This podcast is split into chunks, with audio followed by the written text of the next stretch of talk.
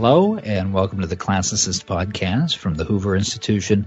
I'm your host, Troy Senik, here as always with Victor Davis Hanson, the Martin and Illie Anderson Senior Fellow at the Hoover Institution.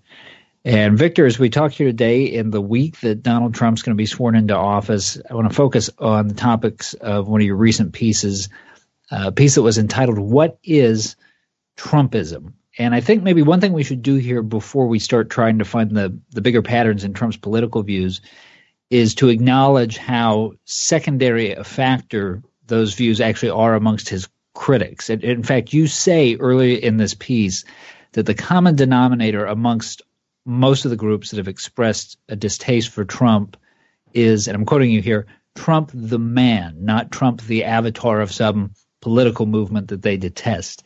Um, explain what you mean by that.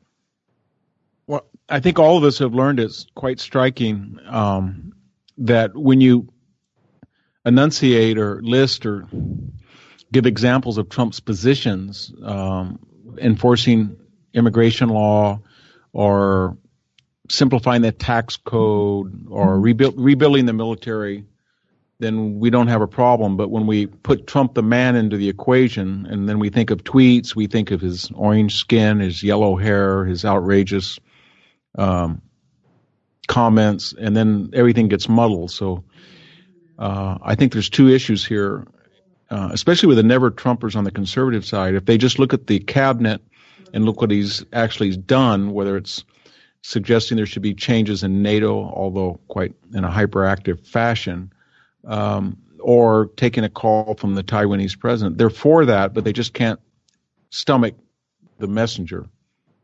Right, right. So, in this piece that you've written, you've done kind of an exegesis here on the Trump worldview, and, and you have found some common themes. So, let me just sort of take these one at a time. And I'll start with this one, which may surprise some of our listeners. You identify one of the important values of Trumpism as tradition. Explain that. Well, I think when he gets on that podium and you see Merry Christmas plastered there during the holidays, you can see what he was trying to get at. And then he talks about patriotism. He talks about small town America. He talks about making America a great dash again. And I think he's sort of a moral deist in the sense that he has this image of a it's a wonderful life Frank Capra world that is now updated for everybody of all different races and genders and all that stuff. Uh, even though he can't, um, he aspires that for everybody, even though he can't meet those standards himself because his own life has been pretty postmodern. So, but I do think he's a traditional reactionary moralist. He thinks it has value for the the greater commonwealth.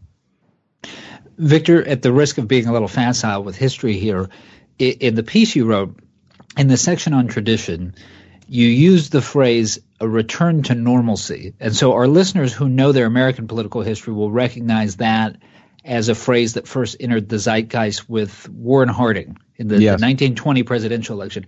And Harding, who won, of course, he was campaigning in the wake of eight years of Woodrow Wilson's presidency, which was this era of sort of breakneck progressive change.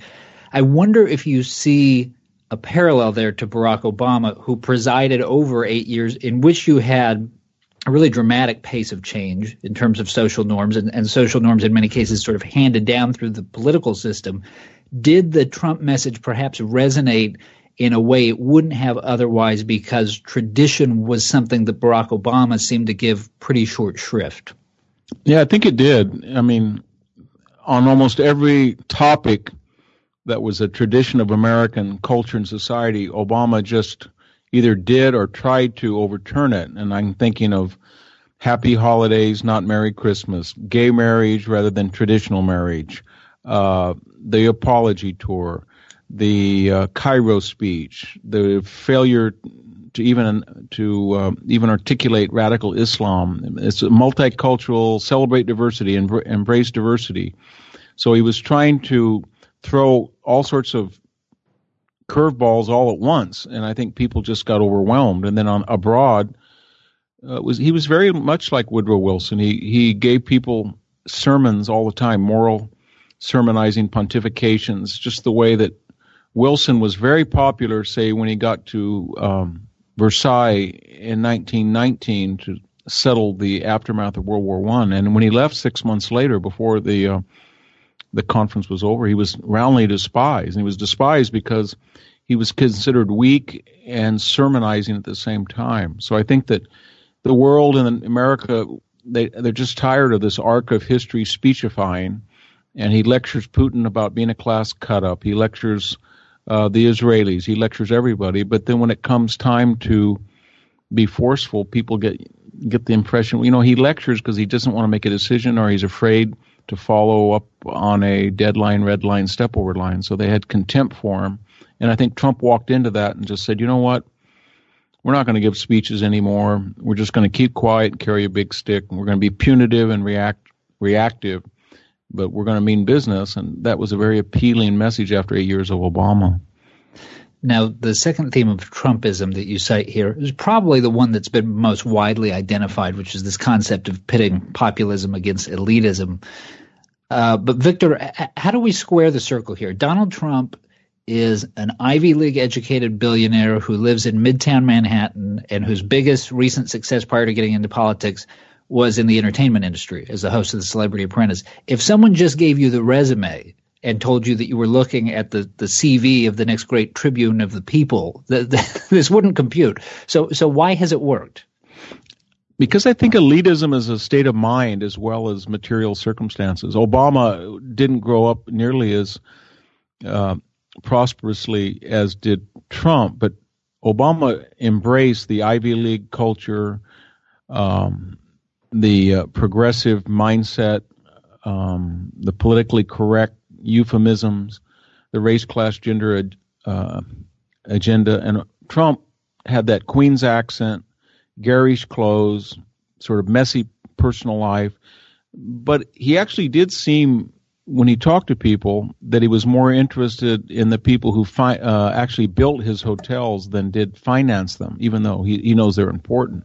So he had a affinity, whether it was contrived or not, I don't know, but he had an affinity for working class people that they saw in a way that uh, I just Obama didn't. I couldn't understand. Whatever you think of Trump, he wouldn't have given a deplorable or irredeemable speech as did Hillary Clinton, or he wouldn't have given a clinger speech uh, as Barack Obama, or he wouldn't have told Middle America or the small businessman, "You didn't build that." He just wouldn't have done it. He would have done other things, but he would not have done that. And the next theme that you identify in the piece is national greatness. And I think most politicians would probably identify with something that they might classify as national greatness, but what's really illuminating is what the phrase actually means to them. How, how would you define it in Trump's case? Well, I think he would say that decline, decline is not fated; it's a state of mind. And the United States, by any barometer, economic, military, political stability, uh, is the strongest nation in the world, and we and we have to act like it. So we don't really uh, worry about whether the Chinese don't like us. If we talk to the Taiwanese president, we don't really worry if the Palestinians are angry. Um, if we're going to put our embassy in Jerusalem, we don't really worry if Merkel doesn't like us saying the EU's got problems or the NATO Secretary General's mad because we say it's obsolete. So his attitude is we're a great power and people will respect us when we lead, and they have contempt for us when we don't.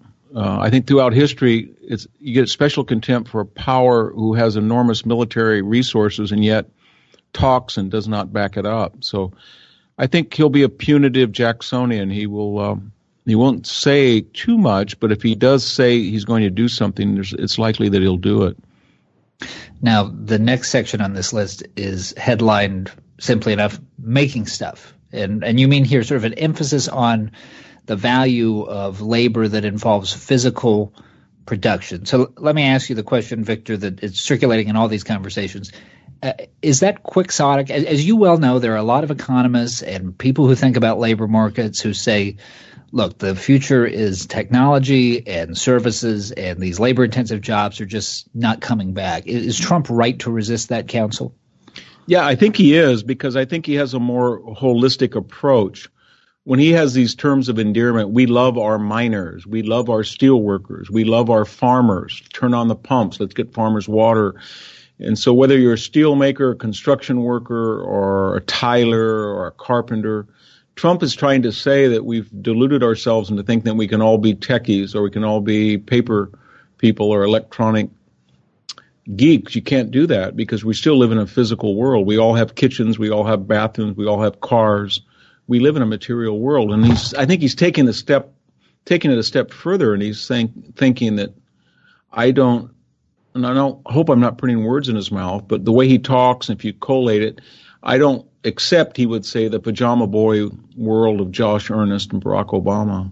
I just don't. That's what he would say. And I think that physical, uh, actual building things, even if he doesn't get a hammer in his hands, but he's involved in that process, and that's good for people. That, it, that you have to be well rounded. There's a physical as well as a mental, and part of our malaise we have right now, especially under Obama, we privilege these young people with nasal voices that live in the, you know, the big cities, and we forgot the people in between that were more pragmatic and practical.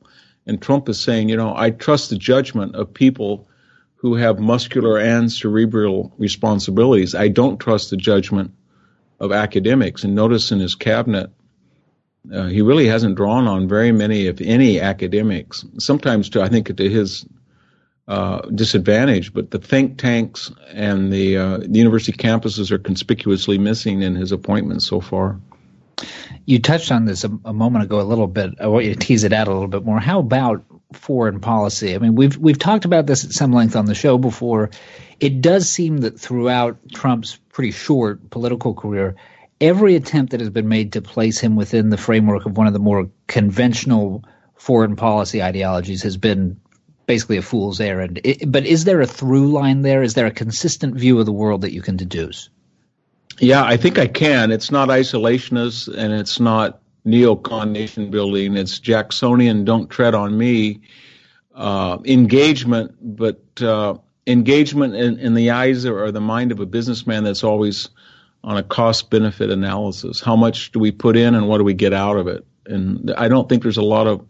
I'm not saying that he wouldn't help in disaster relief or famine relief, but I don't think he's really interested in remaking societies in the mirror image of the United States, he would say, you know what, that may be the best way to solve the Middle East, promote consensual government that gave people freedom and aspirations to find secure lives and prosperity, but that's not what I'm going to do because it's impossible. They're responsible for the societies they make.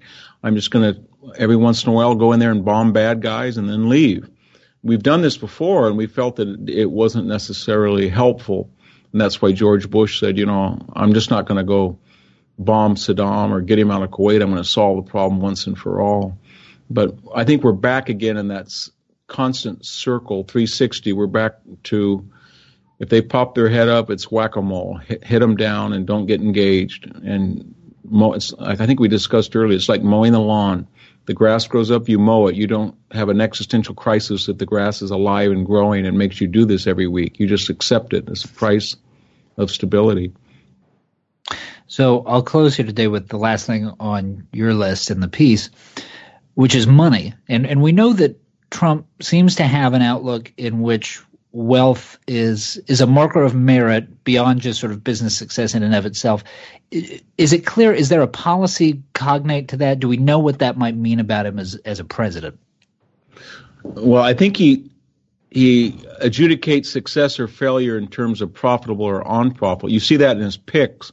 He's very impressed with people who right uh, made it in the business world. That t- took a set of skills that academics or intellectuals don't have. That's what he thinks. He may be right, and then he feels that programs should be assessed. Uh, if you ask him about an infrastructure program, he would probably say, "Well." what's the bottom line? If we get better highways or better rails, do we get more efficient business? Do we get more money? Does it pay for itself? So I think he would say, if California wants federal funds, I want the I-5 and the 99 fixed first, and that'll bring immediate profitability or and I don't see any profitability in high speed rail, so I'm not going to subsidize it. So I think that's how he's going to assess. He's not going to be ideological in the sense of global warming says we can't have, you know, fossil fuel plants. We have to have solar or wind. He, he, would say, well, solar and wind don't pay for themselves. They have to be subsidized. They're not a profitable. Someday they might, but we're not there yet. So let's go to natural gas and fracking. So I think there's a pragmatism there that's based on the bottom line. All right. A lot here that we'll be talking about for the next four years, Victor.